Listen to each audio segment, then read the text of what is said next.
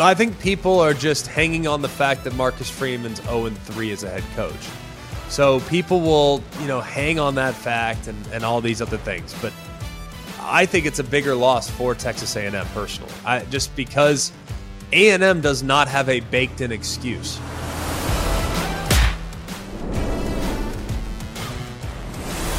Hello and welcome to Always College Football. Today is Monday, September 12th. We hope you're enjoying the show wherever you're getting the show, whether it's on the ESPN YouTube channel or if you're here with us via the podcast, whether that's on Spotify or Apple Podcasts. We really appreciate you. Please like, rate, and subscribe. Helps us out, helps the show out, and tell your friends too. Word of mouth is big, and we appreciate all the all the all the people kind of passing along the information about the podcast. It's been real helpful, and we've really, really appreciated that. I'm Greg McElroy. With me, as always, is Mark Kubiak. Uh, what a game plan we have in store for you today. We're, of course, going to talk about the first shoe to drop in the coaching carousel. News out of Lincoln, Nebraska. We'll discuss that.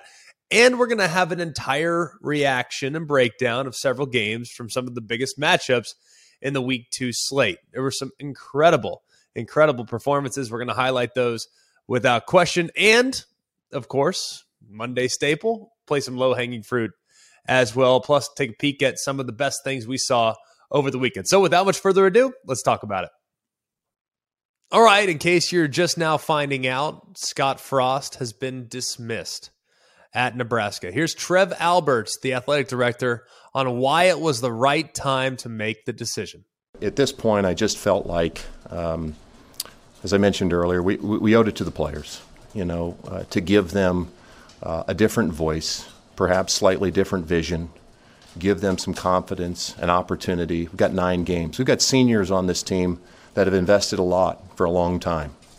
And uh, I know how disruptive these changes are.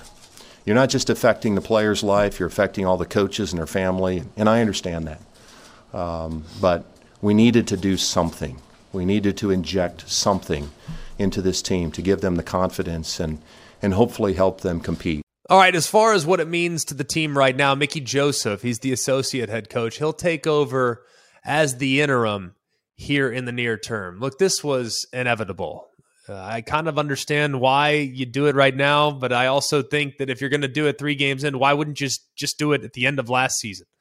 I mean, it, it just to me, it reeks of desperation in a lot of ways, but at the same time, that's kind of where Nebraska's at. And I understand too. I mean, how many different ways can you lose heartbreakers? Nebraska has lost 10 straight one score games to close out Scott Frost's tenure. And of course, you allow an eight yard touchdown with 36 seconds left to fall to one and two on the season. And that was snapped a streak of 214 straight victories for Nebraska when scoring 35 or more points at home. It also pushed Scott Frost to 5 and 22 in one score games. Now, here's what I'm trying to figure out. I'm sure that there's some type of understanding because they fired him on September 11th, obviously. But now they're required to pay him $15 million. We know that if it had waited until October 1st, that buyout would be cut by 50%. So what does it mean? I, you know, you basically cost yourself an additional seven and a half million by getting rid of him now as opposed to letting him twist in the wind for a few more weeks than doing it after October 1st. But either way, what I want to see here moving forward, man, for Nebraska, uh, I don't know who you get. I'm not sure what you do. But I think we've just realized that this is a very difficult place to win right now. And it, and I wish it wasn't. Uh, I'm as much a fan of Nebraska as you guys are. I grew up in the 90s just like y'all. I'd love to see Nebraska back. I think it'd be great for college football. But right now, as far as proximity is concerned, when you look at the players that are in your state or the players that surround your state, the talent's just not there to field a nationally competitive roster. You got to go elsewhere, and it's really, really difficult nowadays to be able to do that. I also think, too, playing in the Big Ten in a lot of ways has hurt Nebraska. They used to lean heavily into that Texas pipeline where a lot of kids from the state of Texas would go to Nebraska knowing that they would stay in the Big 12.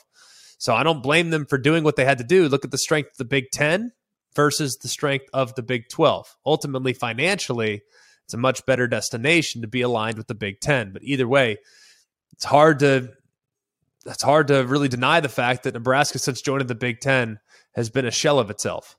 Uh, I think there's a lot of reason to believe that it would be in their best interest to maybe go back to running the triple option. I think it'd make sense to go in that direction. But I also think, too, I think this is still a place in the NIL era where you can win. It's just you got to make sure that you have the right guy in charge because it clearly was not the case with Scott Frost over the last four plus years. Lions, Tigers, and tailgates. Oh my. The college football season is always a great time of year. Besides the jerseys, the face paint, and the foam fingers, there's the food. And nothing gets you more fired up for game day than Eckrich smoked sausage. They're naturally hardwood smoked and have the perfect blend of spices from buffalo sausage dip, sausage, chili, mac and cheese. Eckrich smoked sausage is a quick way to bring flavor to all your tailgate meals. Visit Eckrich.com for easy, one of a kind sausage recipes. Eckrich, you do you. Football season is here, and nothing beats seeing your favorite team live.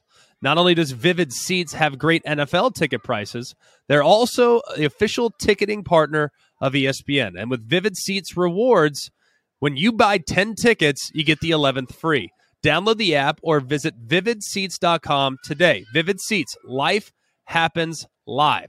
Receive a reward credit equal to the average price of 10 tickets purchased, excluding taxes, fees, and processing costs. See vividseats.com slash rewards for terms and conditions. All right, let's talk about it. What an incredible weekend of games. Bunch of upsets. We're going to dive into it, but we have to start in Austin, Texas, where there wasn't an upset, but it was brewing there for quite some time. Alabama goes on the road and survives what was maybe the sloppiest performance of the Nick Saban era. So it felt like, at least from a penalty standpoint, it certainly was. Alabama, I can't believe that I'm actually reading this stat 15 penalties for 100 yards, the most accepted penalties under Nick Saban, and the most accepted penalties since 2002 against Middle Tennessee. And there were probably three or four others, whether it be pass interference, maybe a hold, maybe a intentional grounding, however you saw things happening in the end zone. there could have been several more. So the fact that there were 15 through three quarters was eye opening enough. And the fact that it could have been more is even more glaring. So a lot of things to clean up. But here's the big takeaway for both programs. For Alabama, you survived. All right. You didn't have your best stuff. I don't even think you were the best team on the field that day. People are going to say best team. Well, Alabama wins that game most, most of the time. Yeah, I'm talking about that day. They were not the best team that day, but they made enough plays to be able to preserve the victory after what was an impressive performance for the Texas Longhorns.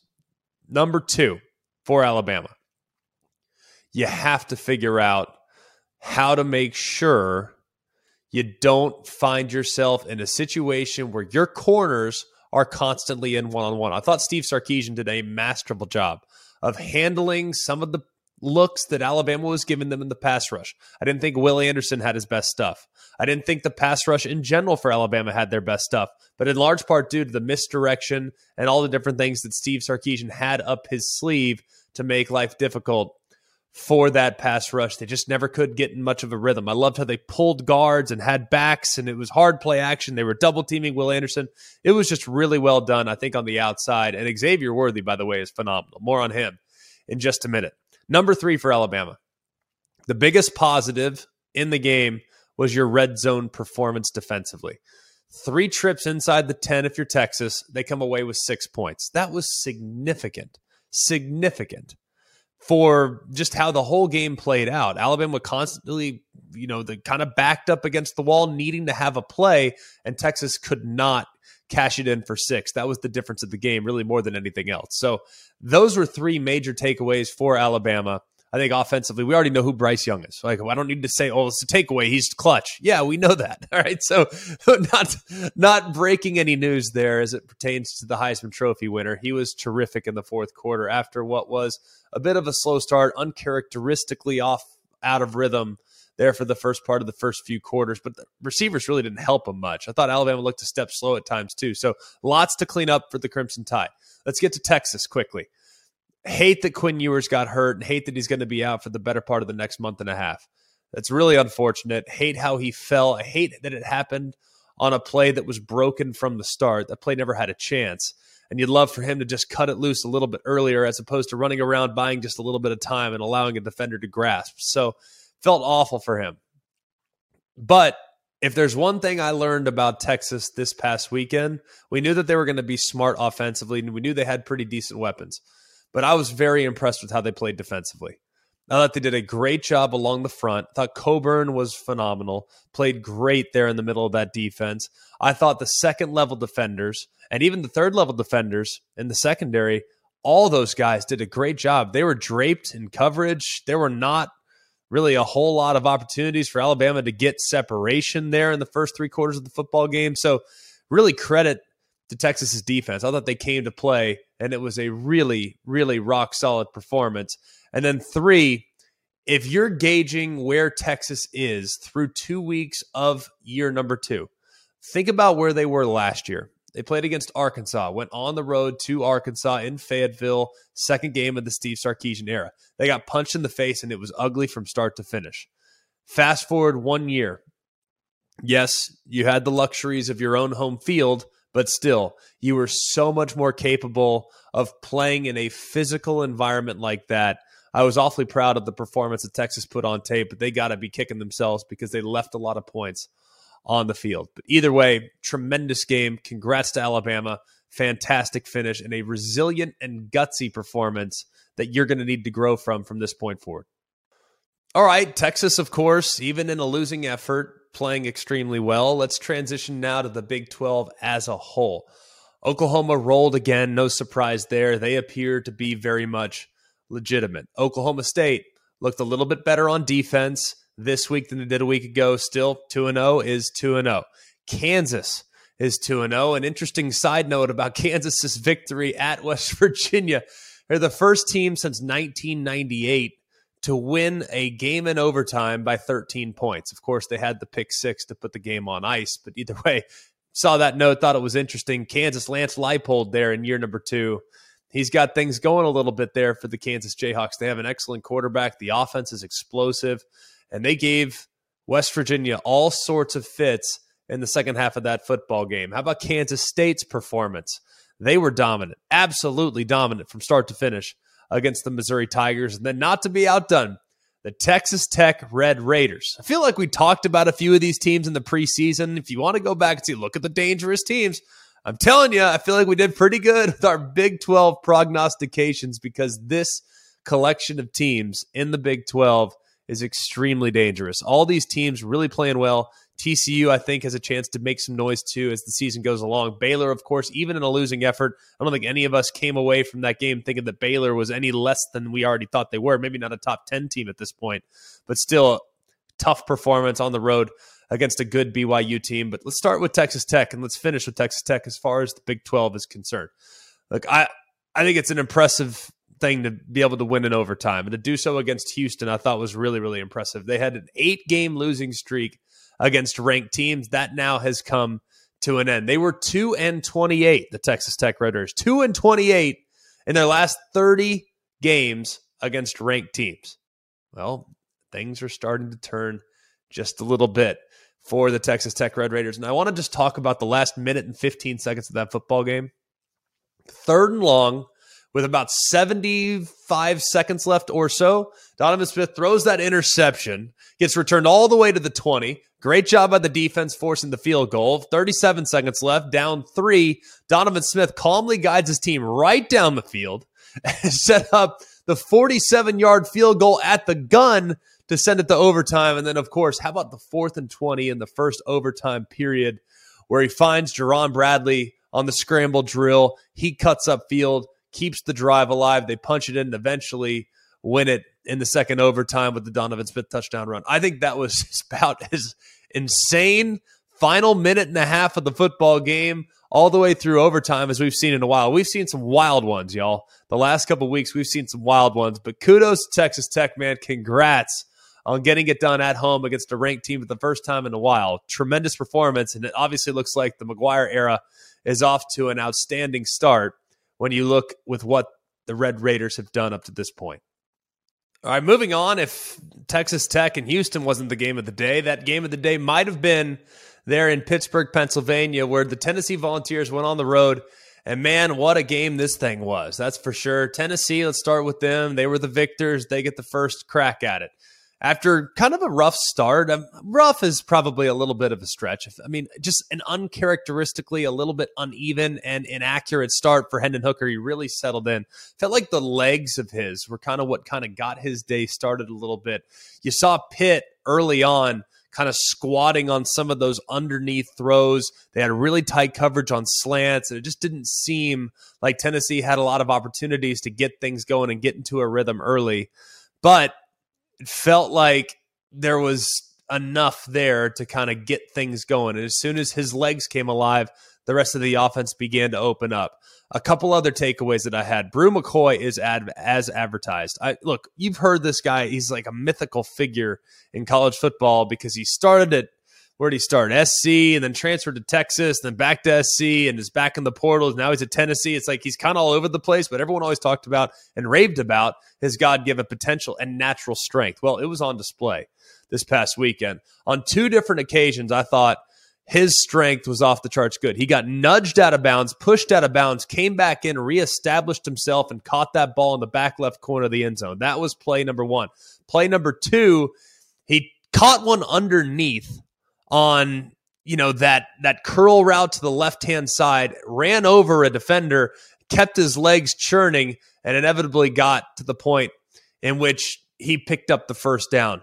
Bru McCoy is going to be legit. Okay, he'd be an alpha number one wide receiver on a lot of different teams. However, at Tennessee, it's no secret who's number one in that offense. It is Cedric Tillman. This dude is off the charts. So big, so strong, so gifted.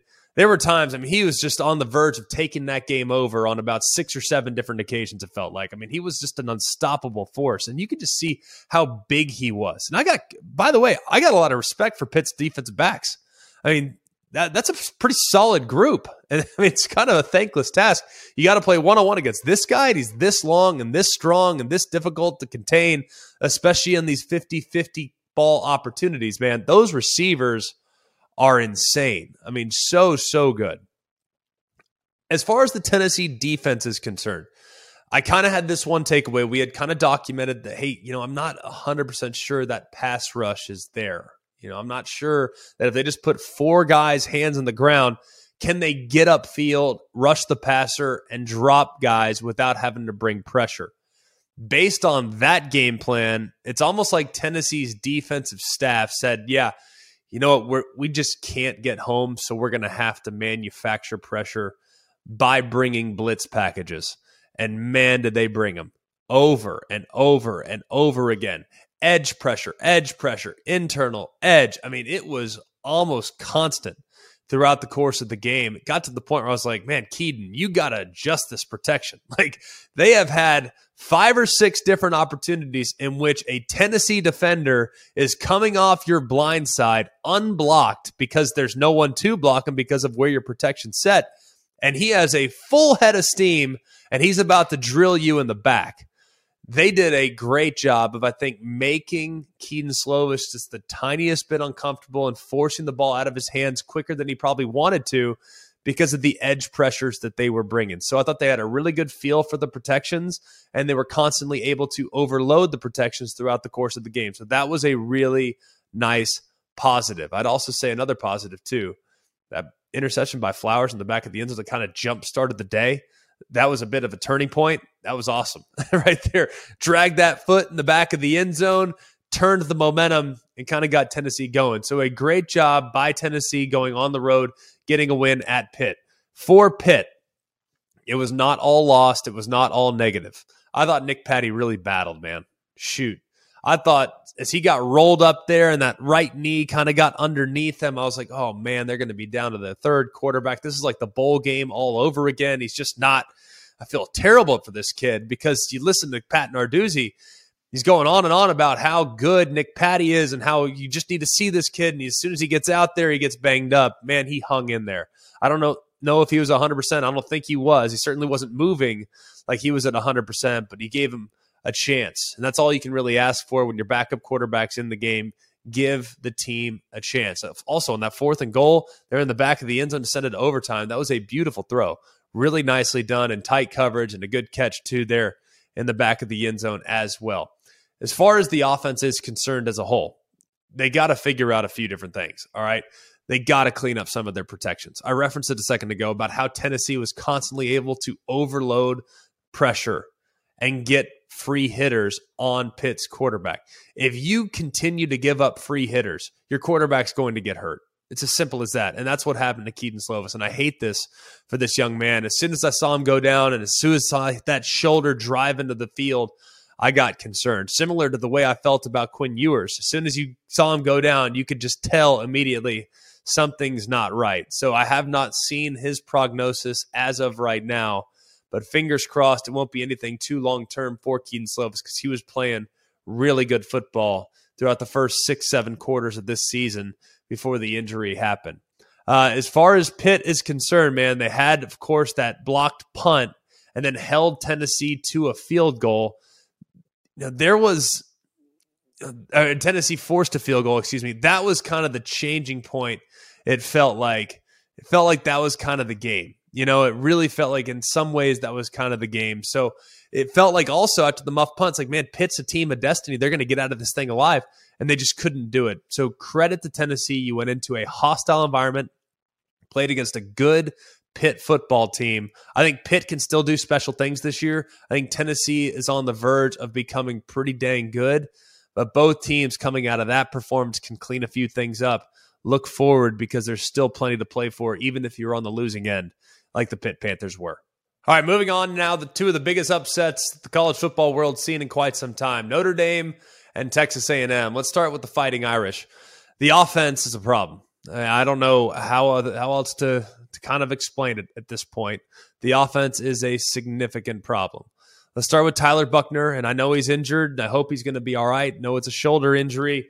Not sure exactly how it's all going to unfold. Kind of like we just talked about with Kedon Slovis, kind of like we just talked about earlier with Quinn Ewers. It just looked similar. So, uh, hoping and have not seen the prognosis right now, but don't know the timetable for his return, but did not look good. But let's talk about the performance before we talk about everything else surrounding the Fighting Irish. Number one, if you're Buchner, you cannot make the same mistake twice. I can live with interceptions, they happen. They happen. But I can't live with it over and over and over again.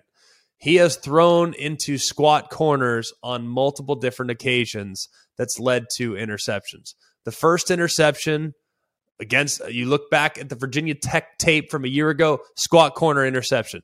You look at this year's game against Marshall, first interception, squat corner, interception. Don't worry, it happens to everybody. I've thrown that pick. I remember it vividly. It was against Haltom. I was a senior in high school, and I learned from that point forward, I will never throw a hitch into a squat corner ever. Want to know why? Because I threw it against Haltom. He returned to the house, and we ended up winning like 63 to 7. And the defensive coordinator from my high school team did not talk to me for four months because I ruined the shutout for the team. I don't blame him. You throw a hitch into a squat corner, that's bad ball. Here's the problem. Buchner is a young player. Anthony Richardson did it later in the day, in the game, and later in the day against Kentucky squat corner, end up getting picked, taken to the house. It happens. If you're a young player, it happens. You got to clap it off, learn from it, and don't let it happen again.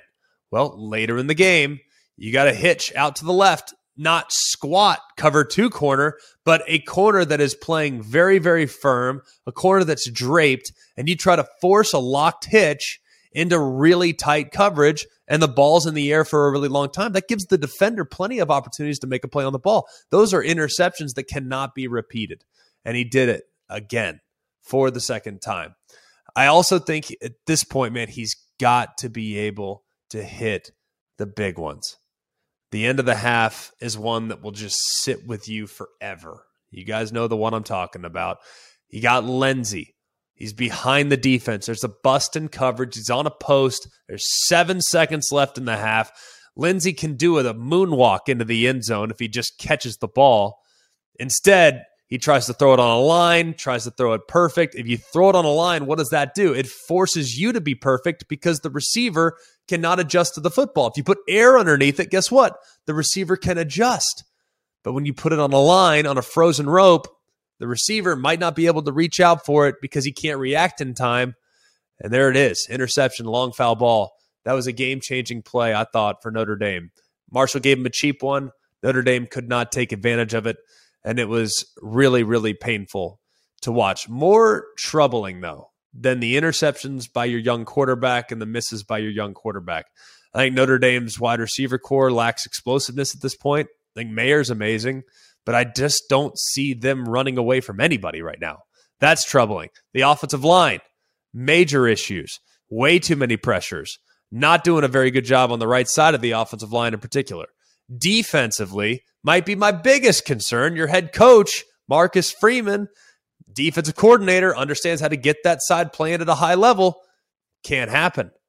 Can't get gashed by Marshall, by you know, Khalan Laborn, Florida State transfer. The guy can play. There's no denying that he could play. Guy went for 163. I mean, that's the most by a player against Notre Dame since 2016. And we all know what Notre Dame's record was in 2016. I don't think they're going to have that again. This is a proud program.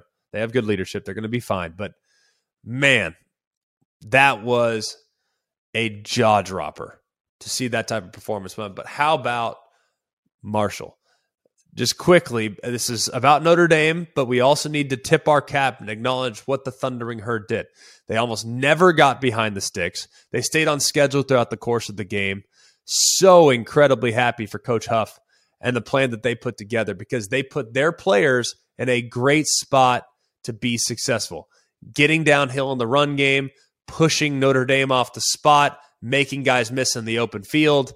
It was a smart game plan that didn't put too much on their players' shoulders, and the players executed as if they had nothing to lose. It was awesome. Really, really fun to watch. So, credit to the Thundering Herd. Also, credit to the Appalachian State Mountaineers. They completely dominated against Texas A&M. They outgained the Aggies 305 to 186. The time of possession, they had it for 41 and a half minutes to the Aggies 18 and a half. That 41 and a half time of possession advantage, that's the third highest in a game for App State since they moved to the FBS. so just goes to show you how dominant this thing was in regards to time of possession and snaps for the Mountaineers, and it was really the difference of the game. Haynes King, they got to figure a few things out with him. I mean, just off the mark, fumbles, guy runs by, by strips it, one hand on the ball, strip, fumble. I mean, just too many mistakes, man. Like I know he's a young player, way too many mistakes. He turns the ball over way too often. And if you're turning the ball over, man, just can't happen. I mean, it doesn't matter what the circumstances. It doesn't matter what the advantage is as far as your talent's concerned. You turn the ball over, that's the ultimate neutralizer. So throughout the day, there was a lot of positives and a lot of negatives. Nothing sums up the day better than De'Von Achane because De'Von Achane had two of the best plays of the day for the Aggies. Of course, the initial touchdown run there early, the way he cut back, the way he burst upfield, the way he split the safeties, just a thing of beauty. You saw the explosiveness there on the field. But you also, at the same time, saw what he did in the kickoff return. Made a guy miss, take it right down the right sideline to the house. All right. Incredible. Two plays that will live in the highlight reels all the time. Like, we're going to look at those plays and say, man, De'Von Achane did his thing today. Look a little bit closer because there were three or four different occasions in which De'Von Achane was atrocious in pass protection. He was atrocious in blocking. There was a draw play in particular. You can go back and find it. I don't know exactly where it was. I don't recall exactly where it was, but he completely whiffed on the block as Haynes King is trying to run on a quarterback draw. And there's plenty of room. If De'Von Achane makes the block, Haynes King might go. Number two, another pass protection. Completely got destroyed. Gave up a sack around the right hand side. Got blown up completely. Guy came right around, sacked Haynes King. Number three, about five minutes and 12 seconds left in the game. I need you to go back and take a look at this. A zone read. The guys completely collapse. Haynes King is trying to pull the ball out of De'Von Achane's stomach, trying to pull it. He's got a wrapper out in front. There's no defender on the left hand side. Haynes King scores. If De'Von Achane lets him pull it, Achane instead doubles over, doesn't let Haynes King pull it. Next thing you know, it results in an average gain, if not no gain, maybe even lost yardage. Whereas it could have been a touchdown had Achane allowed the ride to take place in the zone read concept. So he sums up the day perfectly. Some good things, but a lot of bad things. And the bad things outweighed the good things in some ways and resulted in the Aggies coming up short. The defense, I can't dis- I can't give the Aggies defense too hard of a time. They were on the field for way too long. And in the end, they got the ball. App State does. App State gets one on the edge on the perimeter on the left hand side. The Aggies, you could tell, tongues are dragging, man. They were gassed. That defense was completely gassed. So credit to App State, man. The way they were able to control time of possession, the way they were able to shrink the game, shorten the game. Chase Brice made just enough plays to keep them in the ball game. I'm so happy for App State. That was a gutsy performance to go on the road after what you experienced last week. Heartbreak at the hands of the North Carolina Tar Heels just goes to show you, man. App State does not care. Anytime, anywhere, anyone, any place. Gotta love that when it comes to App State. And as a result of their victory, they will be hosting game day this weekend against Troy. How great will that be? What a scene that will be in Boone, North Carolina. To put one big bow on the day of upsets involving both A&M and Notre Dame, let's talk quickly about the Sun Belt. Three upsets on Saturday, including two against AP top 10 teams. The Sun Belt is the first FBS conference since the split of FBS versus FCS back in 1978 to have three teams win a game as underdogs of 15 or more points on the same day. Of course, App State defeated number 6 Texas A&M. They were an 18 point dog. Marshall defeated Notre Dame. They were number 8. They were a 20 and a half point dog. And then Georgia Southern of course went to Nebraska, put the nail in the coffin of Scott Frost as a 23 and a half point dog to get the outright win for Clay Helton. So, what a day for the Sun Belt Conference. McElroy, let me ask you, who is the the loss worse for? Notre Dame and Marcus Freeman, who's a first year head coach, or Jimbo Fisher and Texas A&M? I mean, from where I'm sitting, A&M gave Jimbo Fisher $100 million to win games, and this is a top 10 SEC West team that loses at home. Like it, it, seems like it's a no brainer to me, but I see more people telling me that it's a bigger loss for Marcus Freeman. I think people are just hanging on the fact that Marcus Freeman's 0 and 3 as a head coach. So people will, you know, hang on that fact and and all these other things, but I think it's a bigger loss for Texas A&M personally. I just because A&M does not have a baked in excuse. Notre Dame actually does. They could say, "Well, hey man, like we we grinded last week against Ohio State. We played our tails off. There was a bit of a hangover today. Remember, they had it last year.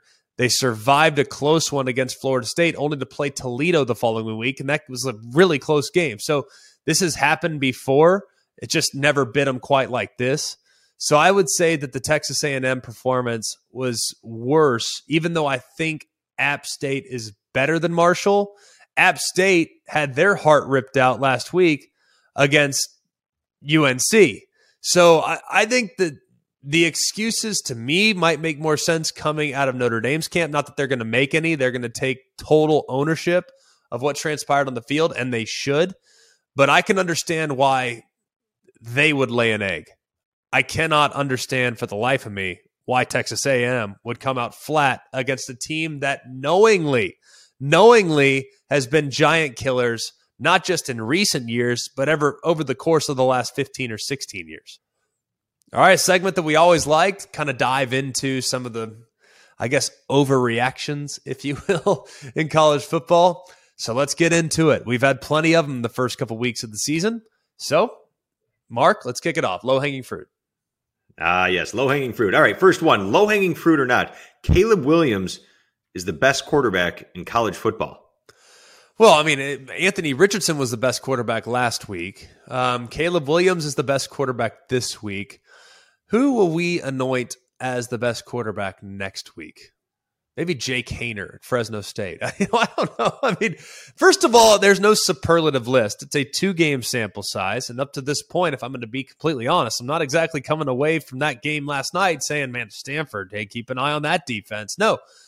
I'll say this, though, is I think their mix of play calling and how, hey, short pass, short pass, screen, short pass, short pass, and then boom, over the top, Addison on a go ball down the left sideline. Boom, big post, Addison over the top, perfectly hits him in stride. Addison breaks a tackle, scores. I love the play calling that I got last night from Lincoln Riley. You know, we always know he's a he's a great play caller. There's no no secret there. I'm not, you know, I'm not, you know, it's nothing earth shattering, but just the way they mix things up, they get their quarterbacks into such a rhythm, get them feeling so confident, and then boom, you unleash one, and you're feeling great when the ball comes out of your hands. You drop it right in the bucket. So uh, I'll say this in order to answer your question, I'm going to say it's low hanging fruit right now because there is no best quarterback in college football right now, but it's ever changing, if you will. But it would be difficult to make an argument against him being the best quarterback. You might be able to prop up other guys, but you can't tear down what Caleb Williams has done here in the first two weeks of the season. All right, fair enough. Moving on. After watching Alabama struggle, Georgia is clearly the best team in the SEC. Low hanging fruit or truth? Uh, let me take that one step further. You said best team in the SEC. Georgia is the best team in the country. Okay. And this is only, I only feel more validated in this thought. And like I said, purely overreactionary, but I'm only more validated knowing that Notre Dame is clearly human, gave Ohio State a great game. So I'm not saying that it necessarily puts a dent in the armor there for the Ohio State Buckeyes, but the resume takes a slight hit. And Alabama, of course, looked incredibly human on the road against a Texas team that I'm not sure any of us are real sure about at this point. So uh, I would say that based on all the performances, and we don't have that many of them, but if you take the top three, the big three, if you will, you have two games each for each of those three teams. The best performance of all the performances was Georgia against Oregon. That's the best performance. It was the most dominant. It was clinical. It was surgical. That's the best performance. So at this point, it is not low hanging fruit. That is truth. Georgia's the best team in America. Okay. And that's and finally, right now. That's right now, too. Subject to change a week from now if they lay an egg against South Carolina. So right now, Georgia has the best claim at number one. All right. Saturday proved that expanding the playoffs will not make the regular season less important. Low hanging fruit or truth? Ooh, it's right down the middle because if Alabama, for instance, loses on Saturday, you know, let's just say they lose, uh, and say Reichard misses the field goal uh, there at the end of regulation. Let's say they lose, now Alabama can still lose once, maybe twice more, and still get in the college football playoff? I mean, uh, I'm not sure. I mean, it's that. So you can make the case. Yes, you know, here's a perfect example, a perfect reason why. You know, we we need to expand. You know, because you see all these Sun Belt teams knocking off great opponents. Say, hey, man, that could be a 12-5 matchup in the playoff. That could be a 16 1 matchup in the playoffs. And look, anyone can beat anyone on any given Saturday. So I happen to think that there are some external factors that go into the performances of some of those heavy favorites and partly why I think some you know partly why they probably didn't play their best stuff probably reading the tea leaves a little bit and I'm not sure you'll be reading the tea leaves as much in a playoff setting but I think Saturday and the performances of Saturday was a good I would say it's a helpful nugget to have when considering when those that are voicing their opinion in favor of college football playoff expansion because it almost goes as far as to say, well, this justifies having automatic qualifiers. This justifies having all group of five conference champions having a representative in the college football playoff. I mean, I, I think that there's a lot that can be learned from this past weekend is that in the era of the transfer portal, you don't know what you got until you're deep in the season.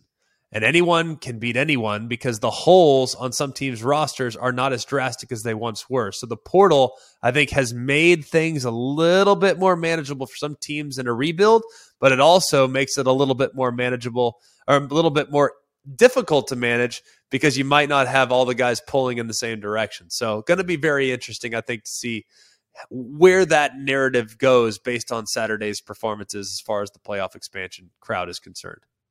Every college football season, Goodyear knows the importance of winning on the road.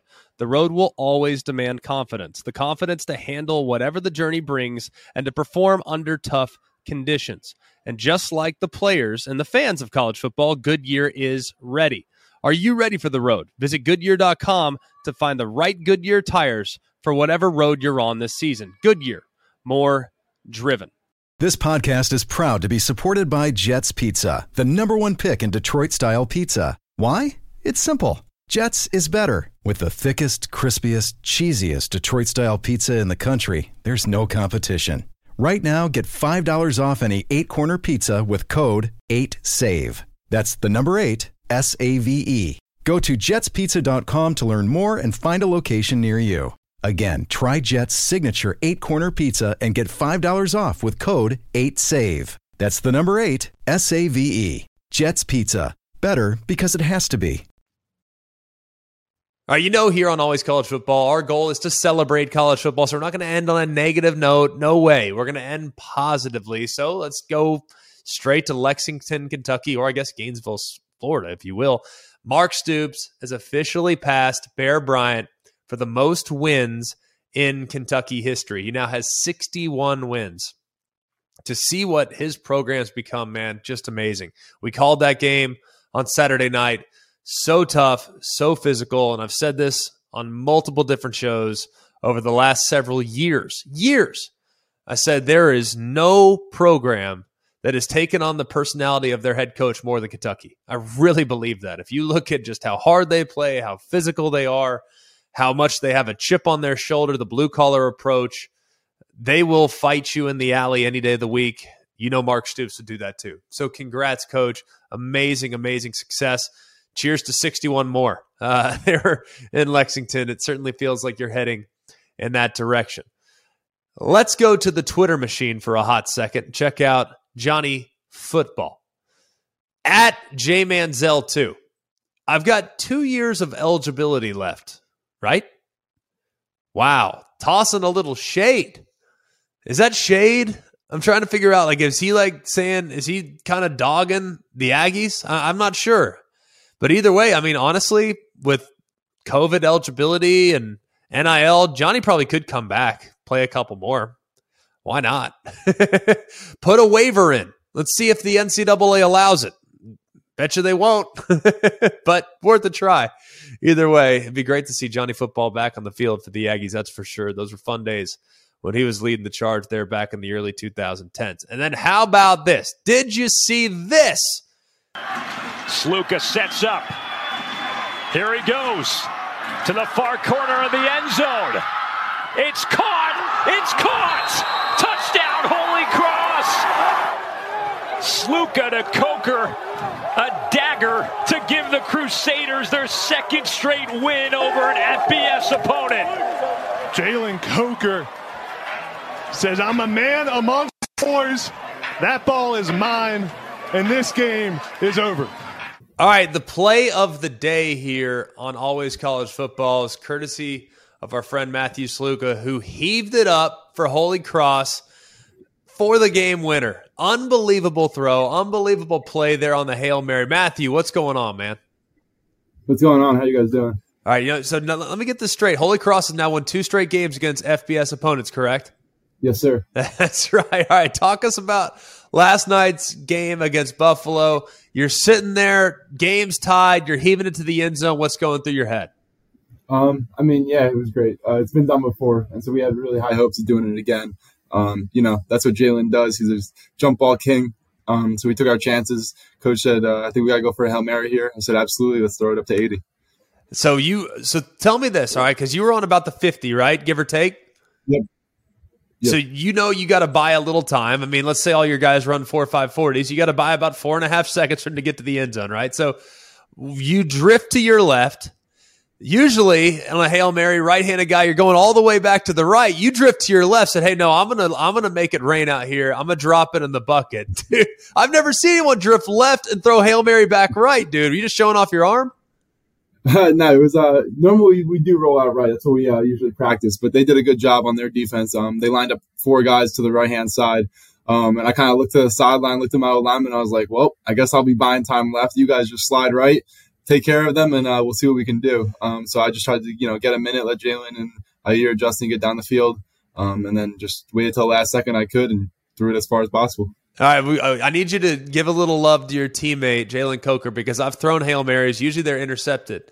Uh, so uh, he had a 62-yard touchdown earlier in the game. Give me a little love to your guy on the outside, like you called jump ball king. Yeah, um, I mean Jay's a beast. You know, ha- him having like a 40, I don't even know, 42, 43 inch vertical. Um, it's just what he does. We see it in practice all the time. Um, we were lucky enough to see it last year against Sacred Heart in the playoffs um, you know, it's been it's been a good time working with him. Uh, he's a freak, and it's what you know. It's good. It was just throw it up to him and let him come down with it. There was four guys there. Yeah, I mean the picture's kind of crazy. I don't know if you guys saw it, but you can't even see him. You just see his purple gloves standing out. Um, and yeah, he was he came down with it. That's amazing. All right, so what's as you see the ball landing in the scrum? What are you, are you looking? It's probably hard to see who caught it. Are you looking at the official? What What's your first line of sight as you see the ball land?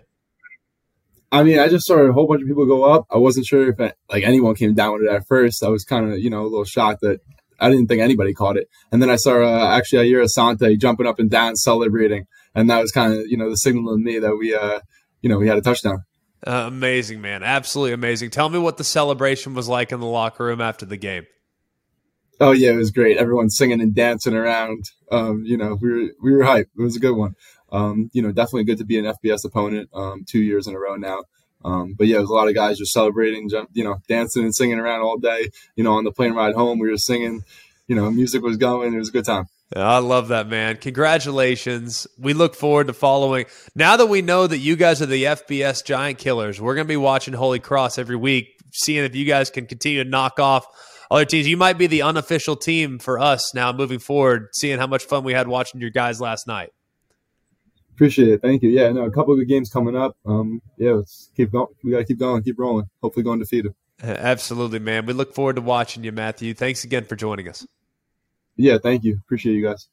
What an awesome show, man. So much fun just dive into all the amazing results this past weekend. Great games, great outcomes, surprises, games that no one would have ever predicted.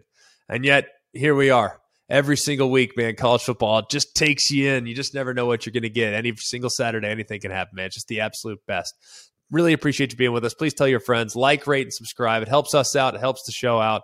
We appreciate the interactions. Hit us up in our social media, Instagram and Twitter, at always CFB. You can hit us up in our email at alwayscollegefootball at gmail.com. We really appreciate the interaction with you. We're tailoring the show to you. So please let us know where we can improve and what you'd like to see from us, or drop us a question. Put it in the mailbag. We got a long list of mailbag questions that we're trying to get to. We'll get to them as we move forward throughout the course of this week. For Mark Kubiak, I'm Greg McElroy. We appreciate you so much, and we hope that you had as great of a weekend as we did this past weekend because it was incredible football, sun up to sundown on Friday night and on Saturday. For all of us here at Always College Football, thanks for being with us. And remember, it's always college football.